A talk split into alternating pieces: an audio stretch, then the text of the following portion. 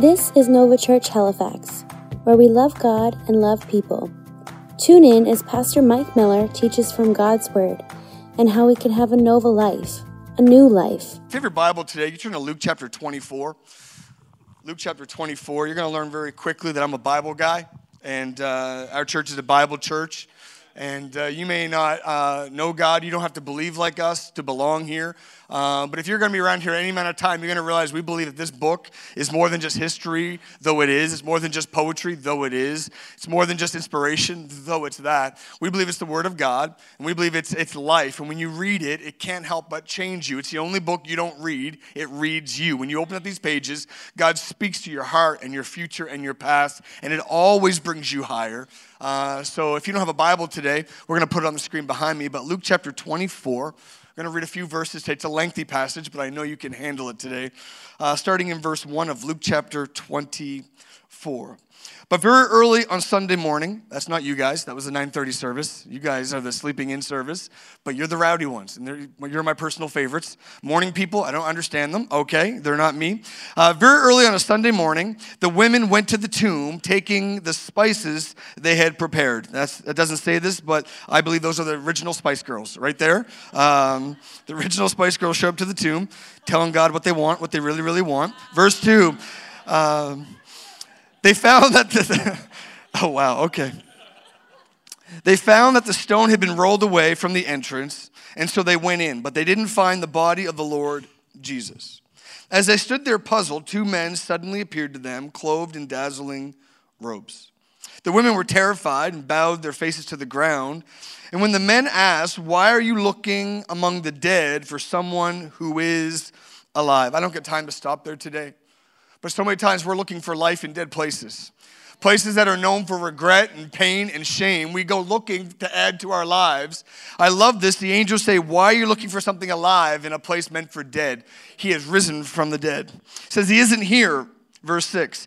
He is risen from the dead. Remember what he told you back in Galilee, that the Son of Man must be betrayed to the hands of sinful men and be crucified, so that he would rise again on the third day. Day. Then they remembered what he had said, and they rushed back from the tomb to tell the eleven disciples and everyone else what had happened. It was Mary, it was Joanna, it was Mary, also the mother of James, and several other women who told the apostles what had happened. Verse eleven, but the story sounded like nonsense to the men, so they didn't believe it.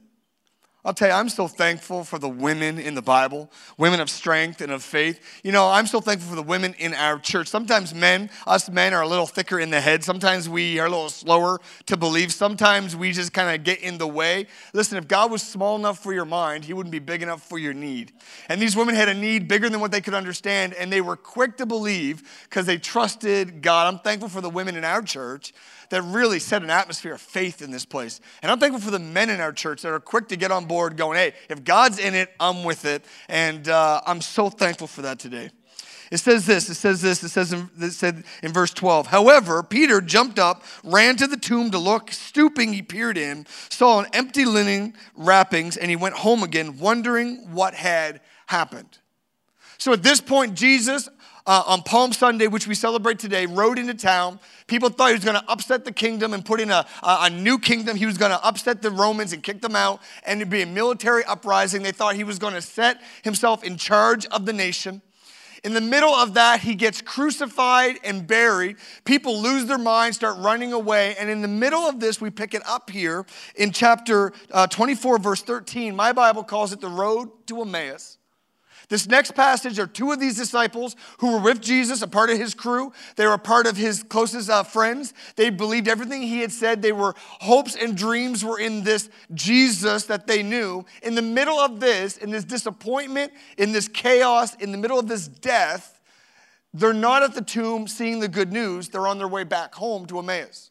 Some scholars say it's their hometown. They're going back to their jobs. They're going back to their plan B. They're going back to what they did before they followed Jesus three years earlier. And they're on their way back, and it's about seven miles. Verse thirteen. The same day Jesus' followers, two of them, were walking to the village of Emmaus, seven miles from Jerusalem. As they walked along, they were walking and talking and everything that had happened. And they talked and discussed these things. As they talked and discussed these things, Jesus himself suddenly came and began walking among them. I love that. But God kept them from recognizing him. He asked them, what are you discussing so intently as you walk along? They stopped short. Sadness written across, written across their faces. Then one of them, Cleopas, replied and said, you must be the only person in Jerusalem who hasn't heard. You don't have Facebook or Instagram or Twitter. You don't have MySpace or email because everybody knows what's going on around here. About the things that have happened in these last, just these few days. Wolf Blitzer's on site, Ian Hanneman Singh, the whole news is there. Where have you been? You don't know what's happening. And Jesus said, what things? The things that happened to Jesus, the man from Nazareth, they said. He was a prophet who did powerful miracles, and he was a mighty teacher in the eyes of God and all the people. But our leading priests and other leaders, they handed him over to be condemned to death, and they crucified him. They murdered him. And we, verse twenty-one, we had hoped. We had hoped he was the Messiah who would come to rescue Israel. This all happened three days ago. Today, for the next few minutes, allotted to me, the next fifteen to twenty minutes, I want to talk on this topic. We're in this series, I Have Hope. We believe that this epidemic of hopelessness has really come across our city and our generation. How many times on Facebook and through text messages and conversations we hear of lives lost and lives ruined, and it seems like there's this, this fog of hopelessness, and we are challenging that, believing we are calling to an end hopelessness, that we have hope as a church. We believe that when we know Jesus Christ, he is hope. Hope has a name, the name of Jesus Christ. And today we want to challenge you in this next part of our series. I, I love that wall out in the lobby, people writing down what they have hope for. I don't know if you picked up your free bracelet as you write on that wall. It's on my, it's on my wrist as a reminder. I love one of our team members, Shane, who drives for Metro Transit, and he has it on his arm. So people getting on the bus will see the words, I have hope. And from every bus to every car to every bedroom to every back room, we are declaring we have hope. And today, I want to talk about our dreams. I have hope for my dreams. My kids, my son just turned fifteen this week, and we celebrated that. My daughter's twelve, and we're talking to them about what's coming next in their life, and high school and after high school, and trips and opportunities. And I have found in life, have you realized this? It's easier to dream when you're younger. I was told I could be anything I wanted to until I realized I wasn't good at math, and it got rid of all the math jobs. Come on, where are my math people in this place? But when you're younger, you're thinking, I want to be an astronaut. I want to be a hockey player. And we have these dreams. And then we get into our twenties and our teens and maybe even our early thirties. And, and we still have dreams. But then something happens in life, disappointment, discouragement. People let us down, setbacks. And somewhere along the way, we challenge to hang on to our dreams. Let me ask you a question today, because we believe we have hope for our dreams. What do you do when the dream dies? Because I know sometimes this can come across like hype. Come on, God loves you. You can make a difference. We believe in the best. The best is yet to come. But what happens in reality? After the Sunday, when Monday creeps in, from Monday to Friday, what happens when you feel like the dream that you thought was from God, the plan for your life, the, the people you would be with, the opportunities you thought would come, what happens when the dream dies? Am I talking to someone in this room today? Disappointment comes in and camps. And the dream starts to die. These disciples had dreams. They thought they were part of the winning team. They thought they would come in, and all of a sudden they were going to usher in a new, a new reign, kicking out the Romans who had invaded their country, and they were part of an uprising that would bring back God's kingdom. And they thought they were a part of a movement. And in the middle, on a turn of a dime, in one week, all their hopes and dreams were put on a cross and buried. And now they're walking back home, thinking we didn't think we'd come back this soon, and the dream had died. Uh, I'm a movie guy. I don't know if you're a movie guy. I love movies. And do you have a favorite movie from your childhood? Now, this is going to age some of you, depending on your answer. Uh, but favorite movie from your childhood? Anyone have their favorite movie? Anyone want to shout it out? Pinocchio. Pinocchio. Wow, that, that'll grow on you. Okay, someone else. Beauty and the Beast. Amazing. Walking Tall. Never heard of that movie. Amazing. Amazing. Someone else. Star Wars. Yes. Z- z- amazing. Someone else. Footloose. One or two. Original, I'm not even going to go there. But uh, I'm not even going to go there. But I don't know. Little Kevin Bacon, I don't got time. I don't got time. My favorite growing up, my favorite growing up was Back to the Future. Hoverboards. I remember if Back to the Future came out, I mean, like, this. Uh, that's back in the day when we you, you went to movie theaters and you had to wait for a year for it to come out on V H S or Beta. I don't get time to explain what that is, but, but I remember when that Back to the Future came out, I loved that movie so much, it was like my life. Like, I, I had the same skateboard that Marty McFly had. I could do the same tricks. I had dreams of hanging on the bumpers and going down my street, just like, I had the same puffy vest that he had. It was me. I had the same puffy vest. I thought I was Marty McFly. I even liked Huey Lewis and the News. If you don't know who Huey Lewis and the News is, he's the Bruno Mars of the eighties. But he was the soundtrack to those movies. You just couldn't help but just feel good watching that movie. You know what's interesting? As I study, uh, I like trivia and I learn things. I heard this a while ago, that, that Michael J. Fox was not actually the original actor they scripted to be in that movie. He is famous now for Marty McFly. He went on to, to great roles as Stuart Little and others. And but but Michael J. Fox was not the first choice for that movie. In fact, they had a guy named Eric Stoltz. Eric Stoltz was a famous actor of his time, known for dramatic roles and being an amazing actor. And they cast him into this film, and they actually filmed almost the entire movie with Eric getting into the DeLorean, uh, Eric dealing with Biff and dealing with the bully, Eric uh, playing the guitar and going through every scene. And as the movie started to unfold, the producers and the writers started talking among themselves, going, this is not the movie we dreamed of. In back corridors and conversations in trailers, they started having this discussion going, this is not what we saw. It's not as funny. It's not as light. It's not as captivating. We love Eric, but we don't think this is what we saw in our dream. And they hatched a plan to write him out of the script.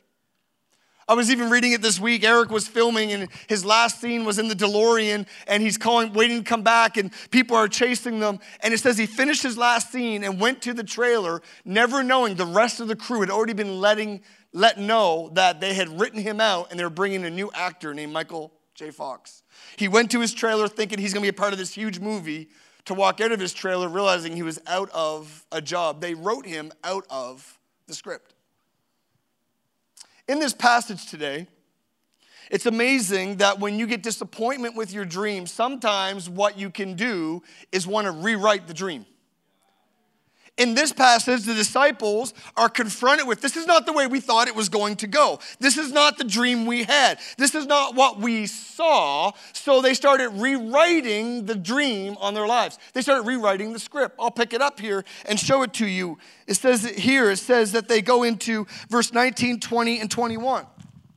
They were following Jesus, the Son of God, the one who's going to change the world. He could heal, heal the sick and raise the dead. And then they start rewriting as they meet Jesus on the road, not knowing who he was. In the middle of disappointment, here's what they start writing. Jesus is like, what things? Like, well, things that happened to Jesus, the man from Nazareth. Verse nineteen. Not the Son of God, not the Savior of the world, but the man. He's just a man now. Let's rewrite this. He's not the God that saved us or could save us. He's just a man. Then it goes on and says, he was, not is, he was a prophet. Who did, not does, not will do, he did powerful. They're rewriting the script to deal the, with the reality of their disappointment. It says he was a mighty teacher. Not the Son of God, just a teacher. He was just a prophet. And then in verse twenty-one it says we had hoped. We had hope, not we do hope, we had hope. I realize in life what happens is when our dream dies along this journey, somewhere along the way, like the disciples, we start taking the statements that we believe that God called in our dream. You're going to change the world. You're going to have the kind of relationship that is healthy, unlike your parents had. You know what? You're going to live a long life. Your kids are going to live a long life. You're going to be able to do well for yourself. You're going to live a life of purpose that matters. You're not going to get stuck in something that you feel aimless. You really want to matter. When you're fifteen, nineteen, twenty, thirty, you want to change the world. But somewhere when disappointment comes in, like the disciples, we start rewriting the script. We start turning the statements into question marks. Go, well, well, maybe he was maybe just a man. Maybe it was, he, he's just a teacher. And, you know, I don't know if what he said was true. And we start rewriting the script. They go through this and start changing the script and saying, was he really the Messiah?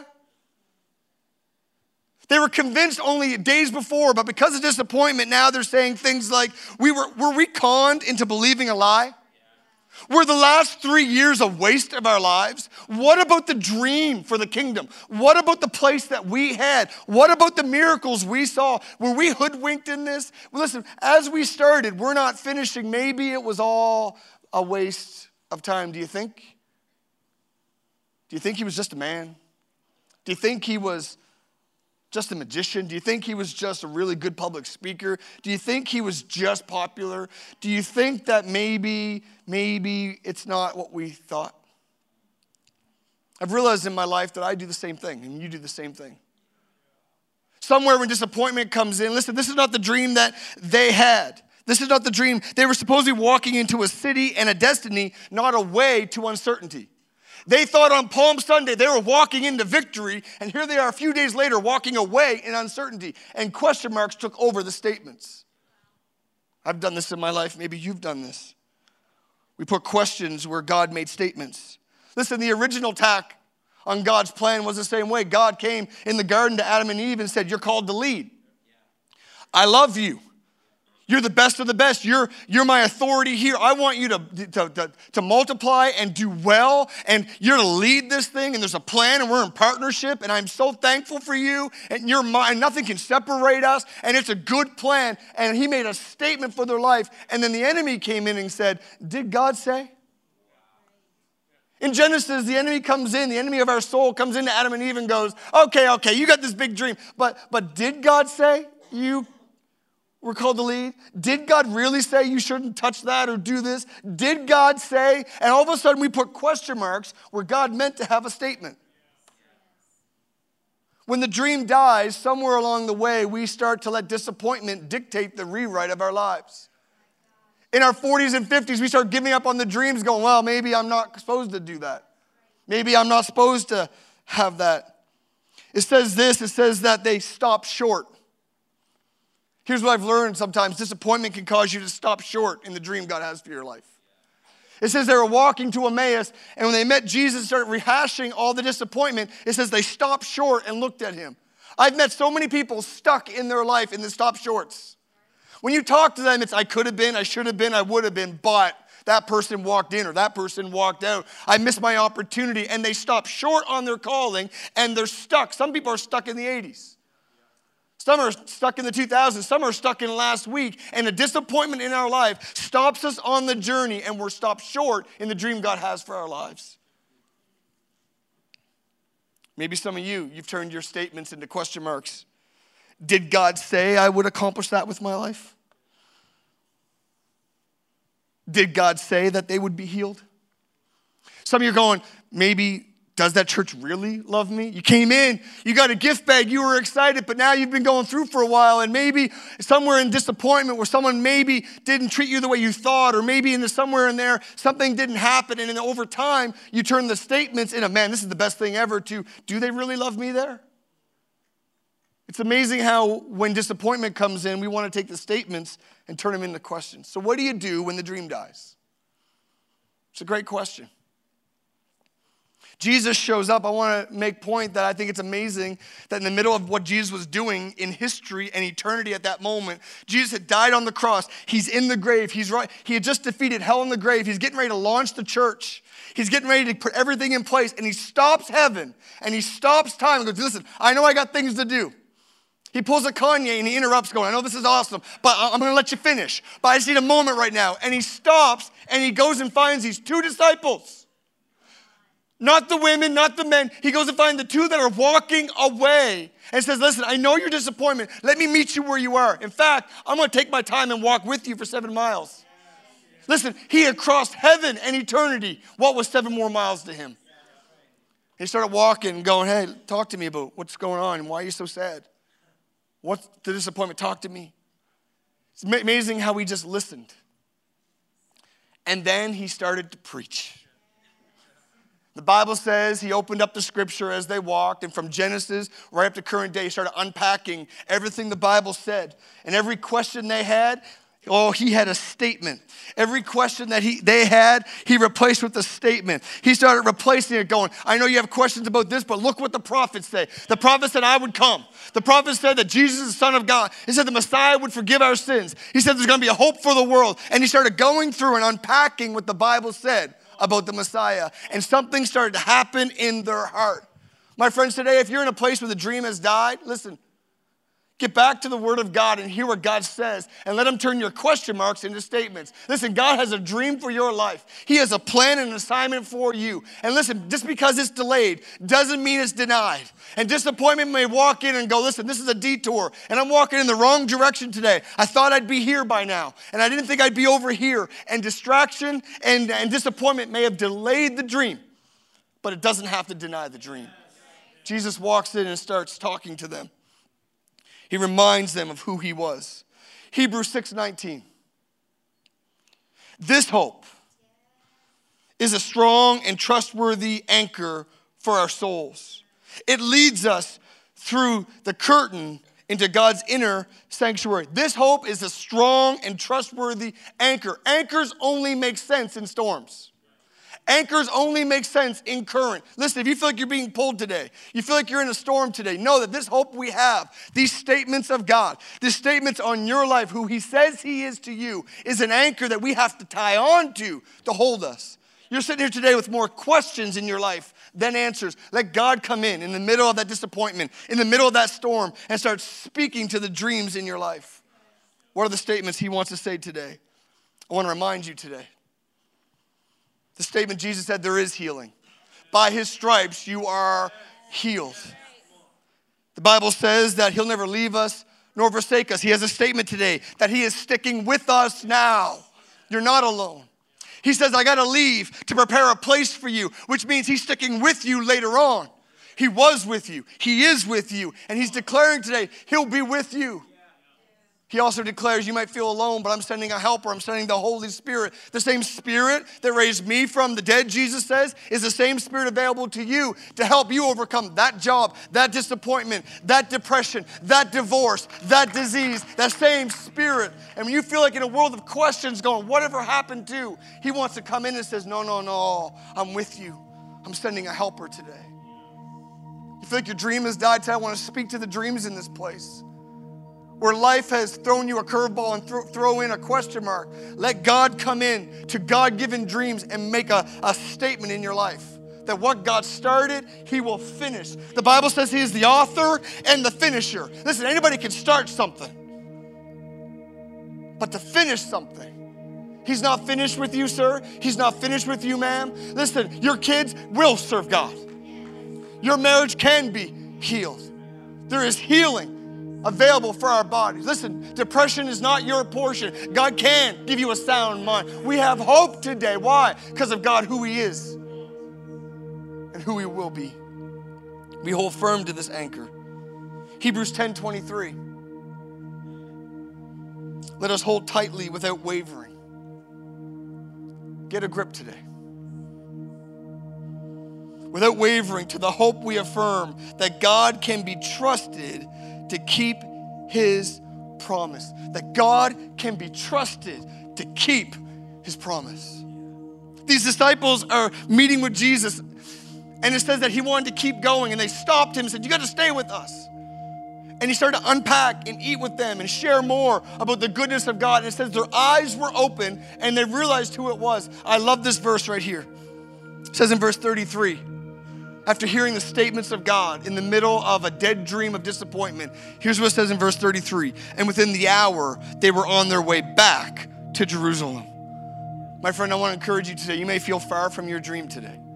You may feel far from the God that's called you today.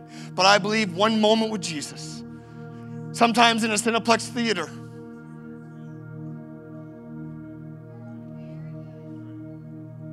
with good coffee and skinny jeans, you may feel far from God today, but in a moment, something can happen in your life and a turn can happen. On your way back to your God-given destination, that's just because it's delayed doesn't mean it's denied, because when you have divine impartation, a miracle can happen. I want to encourage you, there are books to be written in this room.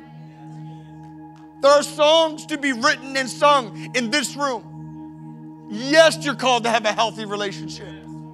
Yes, your kids, though they seem far from God, you keep believing. Why? When the enemy wants to put a question mark, you come back with a statement. As for me and my house, we will serve the Lord. When the enemy says you can't be forgiven for what you did. When you walk into coffee shops, people hush and they whisper because they know your story. Remind them of his dream for your life. You are forgiven. And there is a fresh start. He makes all things new. I believe today a turn can happen. As we close today, I want to pray for you. If you say, I feel like a dream of my life has died. You're like, Mike, I love God. I follow God. I, I'm, I, I'm doing this faith journey the best I can. But if I'm honest today, I didn't think I'd be here.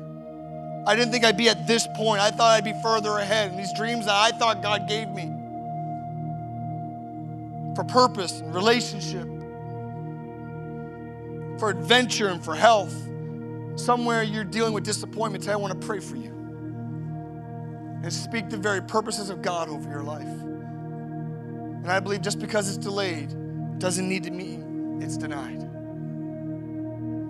Because God makes all things new. These disciples turned around and started walking back to Jerusalem, and they would have seen him rise into heaven going, I told you I had a plan. I told you I'd be back. And I told you you're a part of it. And they didn't miss out on the dream. It's not too late for you, sir. It's not too late for you, ma'am. God has a plan for your life. Some of you are twenty, feeling like you've missed God's plan. Some of you are fifty, feeling like you've missed God's plan. No, no, no. God has a plan for your life. If you say, Mike, I'm dealing with disappointment today with every head bowed just for a moment. Say, Mike, I love God. But if I'm honest, I'm stuck. I've stopped short in my life of disappointment. All over this place, with every head bowed, would you just raise your hand just for a moment? All over this place. And put it right back down. We're going to pray today. And then we're going to sing. And we're going to believe hope that has a name, Jesus Christ, is going to walk right now with you wherever you are. It may not be the road to Emmaus. It may be Chain Lake Drive. It may be Barrington or Sackville Drive or the Bedford Highway. Whatever road you're on today, he's meeting you right where you are, not with judgment, but with loving kindness. And today he wants to turn you around to dream again. All over this place, can we all stand to our feet? As we get ready to close, I want to pray for you. I want to make two prayers today. If you say, Mike, I'm disappointed today. I feel like my dream has died. I want to speak life to your dreams today. Let's bow our head. Let's pray. Father, I thank you right now. Thank you, God, that you're the God of purpose and of a plan, and of reconciliation, and of healing, and of miracles. And the enemy thought they killed the dream. The enemy thought they buried the Son of God, but he wasn't buried, he was planted. And I speak life over the men and women under the sound of my voice. Some, of they thought, some people thought the, the dream in your life was, was buried. They thought it was dead and gone, but you've just a seed that was planted. In the name of Jesus Christ, I speak life to you. I speak purpose. I speak to your marriage and your children and your health. I speak to your mental state. I speak a miracle right now. I speak the very purposes of God. The God who was, is, is, is to come. The same spirit that raised Christ from the dead. All give you love, power, and a sound mind. I speak the very purposes of God. Father, I pray hope would rise right now. Hope would rise right now. Businesses need to be started. Songs need to be written. Relationships need to be healed. People need to be reached. I speak to the dreams in this room. With this, I'm almost done. You say, Mike, I don't know God. I'm new to this church thing. I've been coming, it's my first time, or maybe I've been coming for a little while, but I don't know Jesus. I don't know this Jesus that you talk about. We want to give you an opportunity right now. The Bible says, if you confess with your mouth and believe in your heart that he was raised from the dead and that he is God, a miracle happens. Confess with your mouth, says, I want that. Right now in your heart, you go, I believe there is a heaven. I believe there's a hell, and I believe there's a choice. I believe that there's a plan for my life. I believe that there's a God that made me. And I want to I want to I want to know that God. That's the God that we serve today. The God that walks with you even in disappointment. If you say, Mike, I want to know this Jesus. We're going to pray in just a moment and you can know Jesus. On the count of three, if that's you, say, Mike, I want to know Jesus. I want to give my life to Christ. I want to be right with me and God. On the count of three, I want you to raise your hand. One, two. It's not everybody, but there's somebody here today. This is your moment. to meet the God that loves you so much? Three all over this place. Just raise your hand. Thank you. Put it right back down. Put it right back down. This is a miracle happening today. Can we pray together? All over this place. Most of us have prayed this prayer already. We're going to pray together. And right now, believe a miracle is going to happen in your life. You ready, church? You ready, worship team? Let's pray. Pray this after me. Lord Jesus Christ, Lord Jesus Christ, I give you my life today. Thank you that I have hope in you. I believe that you died for my sin. I believe I can know God. And I believe I can be forgiven. Come into my life. Make me new. I give you control. In Jesus' name, amen. Amen. Come on, round of applause for those people today.